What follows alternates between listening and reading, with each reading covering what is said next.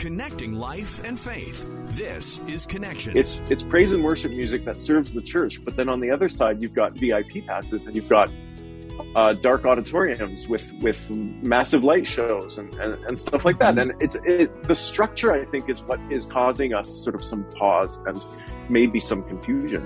Now, this is a topic that has come to light after a little bit of uproar on social media after Hillsong United and Chris Tomlin announced their tour across North America. With this tour, they included a VIP experience. Now, People were confused. Can we combine ministry and entertainment? Should we be allowing VIP tickets when it comes to a Christian band? Well, these are all questions that Dr. Nicholas Greco is going to help us to understand today. He's the provost at Providence University College and Theological Seminary. He's going to share his insight on this topic and so much more. So we thought we'd try something a little bit different today before we get to the guest and the interview. We thought we'd ask you your thoughts on this. And Marilyn responded here's what Marilyn thinks about VIP tickets and worship concerts.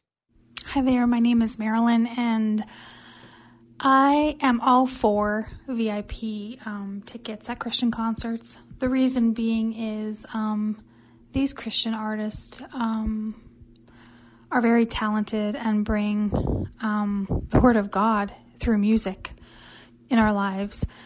And um, I myself would love to get a VIP uh, pass to um, not just get my picture taken with um, these artists, but um, also just have some one on one time with them. And um, yeah, I, I, mean, I, I have I have met a few artists, not even for VIP, to be honest with you, but um, to give them that extra that extra um, money, I think it's all worth it. And we had one other person they wanted to comment too, uh, wanted to remain anonymous, but asked us to play this. Um, I feel that artists have an artists need to have an income and therefore, you know, if they can break even selling VIP tickets, why wouldn't they do that? There are many celebrities, Christians included, who sell merchandise from clothing to perfume to energy bars. So, in my opinion, VIP tickets are not really that different and sometimes necessary in the music profession. Um, should writers not, should Christian writers not sell devotionals? Should um, movie like any movies, like example The Chosen, should they not sell merchandise to support their business? Anyway, I don't see VIP t- tickets any different than that. Thank you so much. Some good thoughts. Some people will agree, some won't. It's kind of not a very black and white issue, I'm suspecting. No, it's very confusing. Even when we had the opportunity to chat with Dr. Nicholas Greco, even he himself is kind of, you know, all over the place. What are our thoughts? It's it's definitely a question that is on many people's minds. Well, you could always join in the conversation after this podcast too. Make sure to comment on Facebook and Instagram, and we'd love to hear your thoughts too. Now, Christian music, VIP tickets, combining entertainment and ministry, is that okay? That's the question we're asking Dr. Nicholas Greco today. He is the provost at Providence University College and Theological Seminary. Okay, I had a first question, but actually, maybe tell us first what's a pro- provost? That's a great question. So a provost is the uh, is the the chief academic officer of a university or a, a higher education institution. So I am in charge of all of the academic program at Providence. Now, before you took on that position, you had a you were a professor there. You taught a lot of courses on media and things like that. And you have a real interest on kind of finding God in popular culture. You've written a couple different books on the music of David Bowie and U2. I'm wondering what sparked that love for you, especially like that unique angle of looking for God in popular culture. Well, I, I come from I come from a background of faith, uh, and as a Christian, I, I think I, I was always interested in in uh, seeing where God showed up because I think I would notice that sort of thing. I mean, I listened to a lot of Christian music when I was younger. When in the 1980s was when I was first into uh, Christian music. So I, I, didn't listen to what we used to call then secular music. I, yeah. I, I know some some people still use the, this kind of terminology, but I didn't listen to any secular music until I got a little bit older uh, in my late teens. Then I started listening to what was around. I remember 1992. I was in high school and I listened to David Bowie. And my sister, my sister listened to David Bowie a bit, but I never did um, until you know 1992. And I think I I wanted to find something. I mean, at that point, I wanted to find something to justify my listening to that music. But the thing is, I found it. I think that's what, what is interesting is I would find these little glimmers of, of experience or of, of God in these in these various spots. And I think that's that's what was really exciting to me. Whether it was David Bowie wearing a cross around his neck. Like to me, that meant something that was more than just decoration or, or jewelry. Um, so these moments were very exciting to me. That was a question I was going to ask. What did you discover when when you started listening to this pop and just in, in, enveloping yourself in pop culture? Yeah, I think you know. I think it's. I, am going to sound so naive, right? Because I'm I'm coming to this. As oh, look at this world of popular culture that I've never sort of seen before. But it wasn't. It wasn't really like that. I didn't live a sheltered life when I was when I was growing up. I, I did grow up in a relatively conservative context, but I was never sheltered in the way that some of my other friends who who grew up in the same faith tradition that I did were but I, I I remember just sort of hearing some of this music, and I have to go back to this Bowie album. You know, Black Tie, White Noise was the name of the album in the early 1990s, and I remember listening to it and seeing this this cross around Bowie's neck, and and listening to the words and and and sort of seeing the, you know, he was talking about getting married and I'm like, this is David Bowie, a rock star. He's getting married, and somehow mm-hmm. he's finding worth in this relationship that he's going to enter into for the rest of his life. And this was fascinating to me. This was this was something really, really, uh, really interesting. And it was it was these these small glimpses into something more than just the regular rock and roll lifestyle or whatever that I thought existed. That really that really caught me uh, and and um, kept my attention. I like that. Growing up in the 80s and 90s, like we we weren't even allowed to go to the FM dial, right? Just everything on FM was bad. So, yeah. and a lot of Canadian, they'll remember yeah. the the after school show video hits on CBC, that's, right? That's Just right. Like, yeah. No, no. See, I was allowed to watch video hits, but I suspect that if my parents did see something on video hits that was that was questionable, they would stop me from watching it. But when when I was in high school, there was no Christian radio, so so there there was none of that, and and right. and and and so my music was really the stuff that I would buy at the Christian bookstore and pop into my cassette player before cassettes were cool. That that was the you know that was my my life. And so branching out to other things suddenly i realized that god wasn't only in the box of christian music mm. but actually outside of that. And and perhaps even as i've gotten older i've realized that god is moving in all sorts of other places even places that we wouldn't necessarily expect.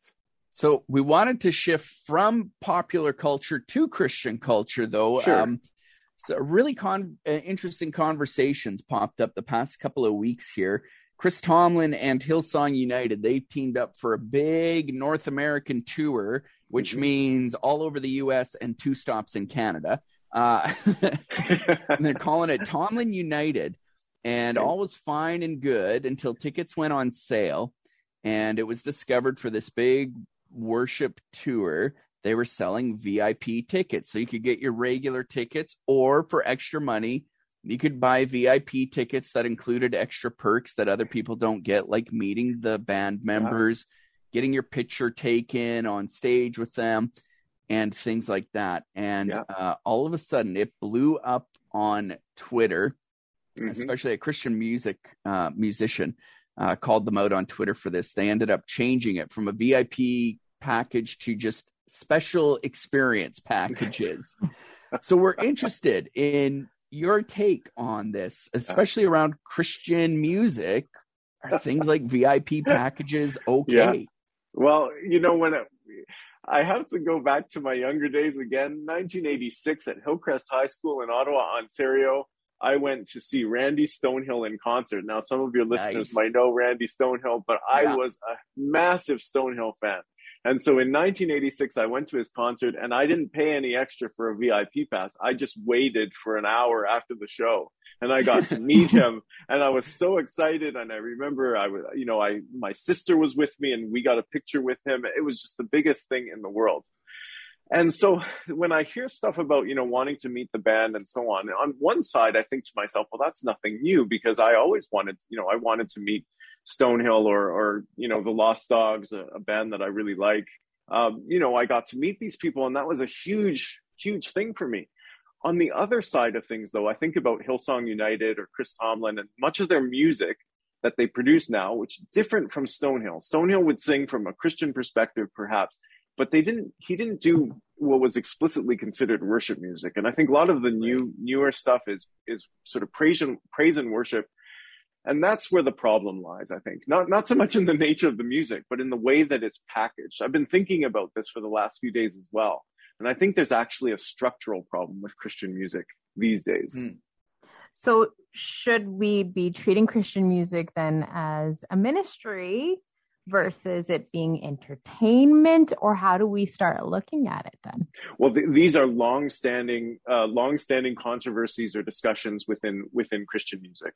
Um, way back in the early 70s when when the jesus jesus movement sort of brought what we call christian music uh, out and, and made it grow there were always these kinds of discussions what was the music for was it a ministry to reach out to those who were unsaved or was it something for us to simply be entertained by. And I think at the very beginning in the 70s and maybe even into the early 80s, it was this this ministry that that uh, that that was out to sort of evangelize. But as you know, as as the 80s moved on, we had this institutionalization of Christian music where it wasn't so much ministry; it was it was really entertainment for those of us who didn't want to i don't know soil our minds with with secular music or something. And then as time has gone on i think it's switched to being uh, sort of a ministry again, but really focused inward. So no longer sort of evangelical moving out toward or, or evangelism moving out to the masses, but rather sort of serving the church in many ways. So I, am not sure what to call it because it, it maybe it is ministry more than it perhaps was when I was growing up in the 80s. But on the other hand, it's it's it's it's using the same kinds of patterns that the mainstream music industry uses. And I think that's the thing where that that's what confuses us when we look at this. So it's it's praise and worship music that serves the church, but then on the other side you've got VIP passes and you've got uh, dark auditoriums with with massive light shows and and, and stuff like mm-hmm. that. And it's it, the structure I think is what is causing us sort of some pause and maybe some confusion. I have I have so many thoughts and questions and comments. I can't choose where to so start. So do I. So do I, Mike. It's it's really hard because I mean, like Colleen and I were in this world, right? We make our mm-hmm. living, but yeah. CCM contemporary Christian music and worship music, it has become such a huge industrial complex, right? Yeah. But I think it it always was. I think this is mm. what I'm trying to say is that we might you know, when I teach a class on popular music and culture here at Providence every once in a while. And in that class, we, we take a look at, you know, Lana Del Rey and Adele, and we sort of compare these two figures. And we say, well, Adele seems so authentic. She seems like, you know, that woman next door that you can talk to and she's being truthful. Lana Del Rey, well, you know, she's a construct. Her, her, her parents maybe put her together as a, uh, um, you know, marketed her as a singer and she can't really sing and all of that. Well, guess what? In popular music, authenticity doesn't really exist. Mm. Both of these are constructed. Mm. Both of these figures are not really real. We don't know who the real Adele is. And I think the same thing goes with Christian music. It was always an industry. People were in it for ministry, perhaps, but also to make money. This is not new. When it, when I went to Bible college in the 90s for a year, I remember receiving um, what what used to be called Integrity Hosanna cassettes Right. Uh, and they used to have all worship music on them. Uh, they were resources for, for, for pastors and for musicians to use, but they produced one every month and you would subscribe to it. So, I mean, if, if we're looking at sort of an industry that's churning out music, they were doing that in the 90s. So that's not new. I guess all I'm trying to say is our world can't be destroyed by these things because this has been how it has been. We just haven't recognized hmm. it. That's all. Very true. How can we how can we start to recognize it and combine those two and get our and wrap our heads around that? You know what? When the when you are serving the music and the music isn't serving you, then that's a problem, right? So if the music is providing for you a kind of, um, uh, if it's providing you worship, worshipful uh, songs, things that you can use as as a way to worship God or to focus on God or for some in, in some way to realign your life, then that's great. If you're getting encouragement and edification from that music, that's good. If it's making you think about the world around you and and how things are and how things should be, then that's great. But if you're in it only for the image that you're seeing, or only for meeting that person that you really like, or only for the kinds of things, the kinds of trappings that we see in celebrity culture and popular music in general, then there's the problem. And that's at all levels, right? So even the producers, if the producers are making it in order to sort of focus us on God or on the better things, then that's okay. But if they're there only for the money, then that's the problem. I think we right. just need to be aware that there are both of these sides that are in this. This is not a, you know, it's it's about making money fundamentally. You know, that's why they go on tour. It's so that there is a generation of money, right? It's yeah. not just for free. So, but that's okay as long as we recognize that uh, Chris Llewellyn. He's um, one of the members of Rend Collective. He wrote an op-ed the other week. He called it a half-hearted defense of Hillsong's VIP worship tickets. Uh, he said, like he's admitted he's had to do the same thing too, and he mentioned like touring is the only way that mm-hmm. musicians can make money and recoup costs mm-hmm. anymore. They don't make it from album sales anymore, right. and with streaming services, right? So. Yeah. They have to go on tour and often for those tours to break even or make money, they have to sell VIP tickets. But maybe that's the wrong language to be using then. If if people are purchasing those VIP tickets, then that's the right language for them to use. Hmm. The market is what drives much of this, right?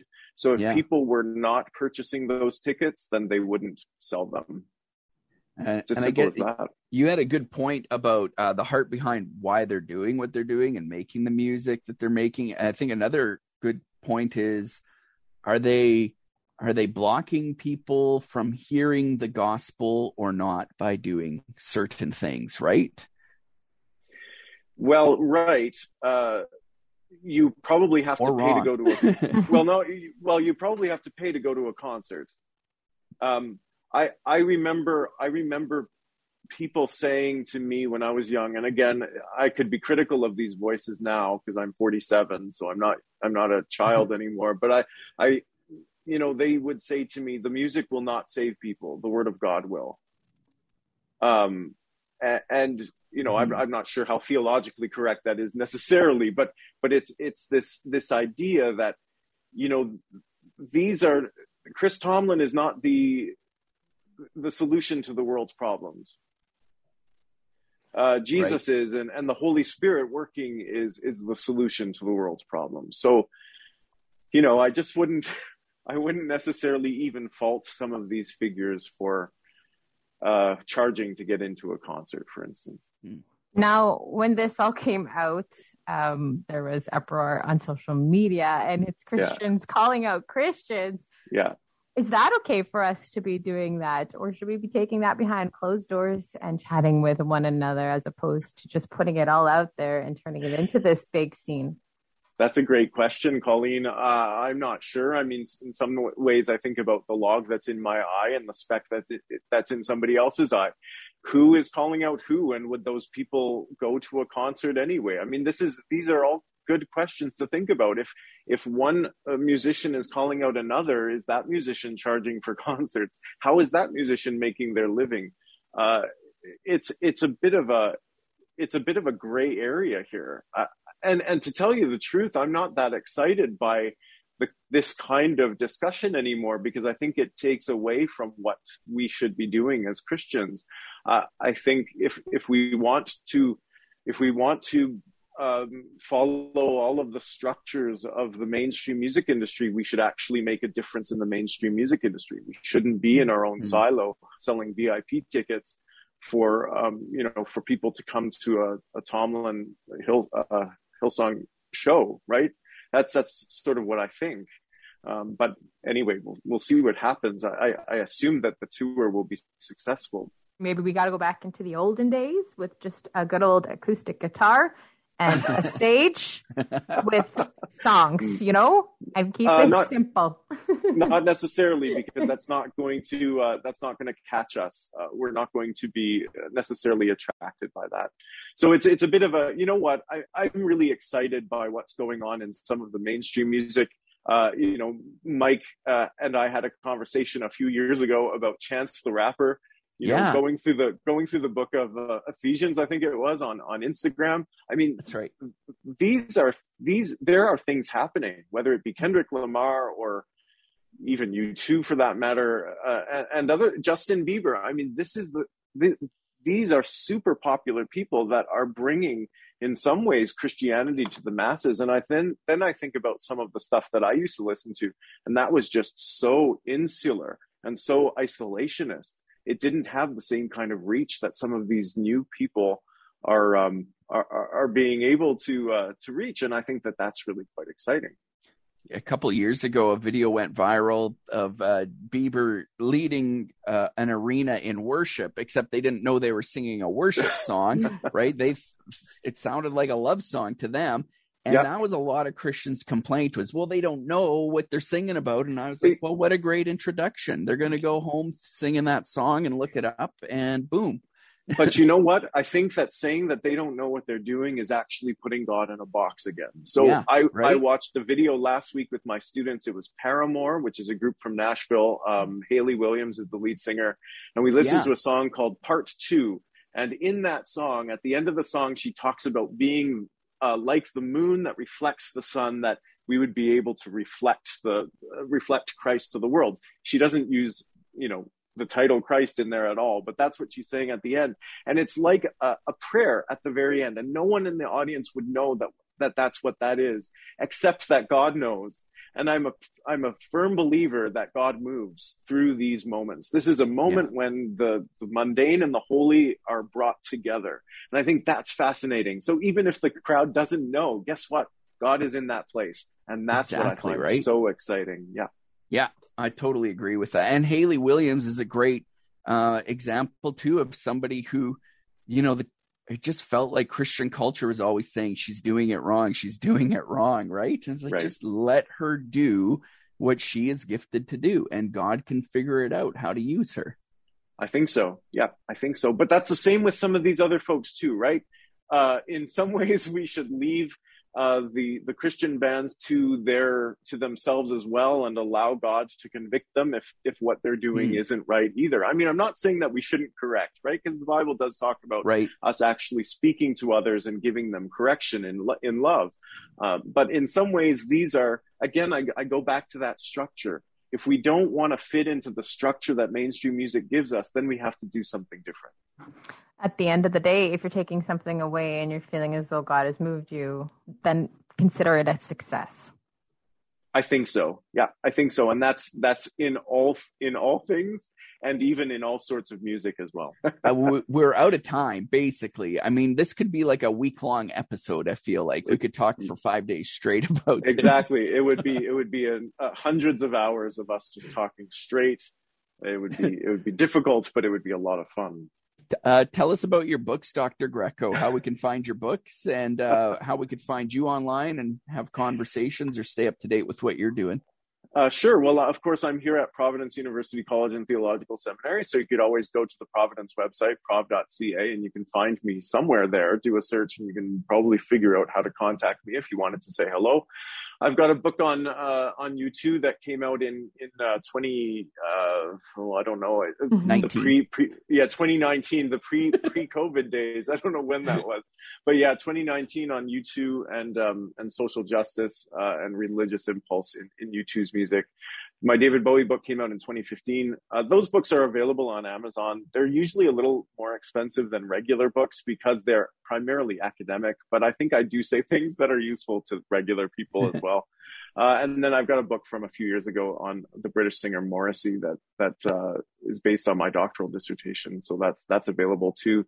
Um, you can also find me online. Uh, I'm on Twitter. Uh, my Twitter handle is uh, it just says M, the letter M, and between those words is an underscore.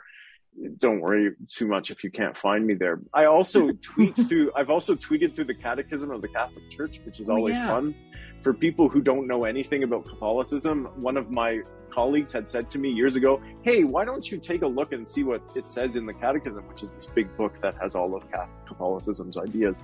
Why don't you take a look and see what it says there?" Oh, and by the way, why don't you tweet about it? And so then that got me to tweeting through all uh, two, 2,865 paragraphs of the Catechism. Uh, and that, was, a lot of super fun. interesting. Yeah, so I'm I'm at Tweet Catechism on Twitter, uh, and that's that's ongoing. So you can see all of the 2,865 condensations of, of paragraphs there. So that's where you can find me. Thank you so much for making time for us today. Well, thank you for talking with me. I appreciate it. Yeah, always fun and exciting. Almost makes me want to go back to university again. I'd be glad to have you, Mike. I'd be glad to have You you. say that now. exactly. Thanks so much, Dr. Greco. Thank you. And thank you so much for listening. Remember, if you want to listen to this full podcast again or any of the other conversations that we've had on Connections, you can do that by checking out our podcast, Connections with Mike Tom and Colleen Hood. You can find that at podcastville.ca or wherever else you get your favorite podcast from. Don't forget to subscribe. We'll talk to you again on Connections.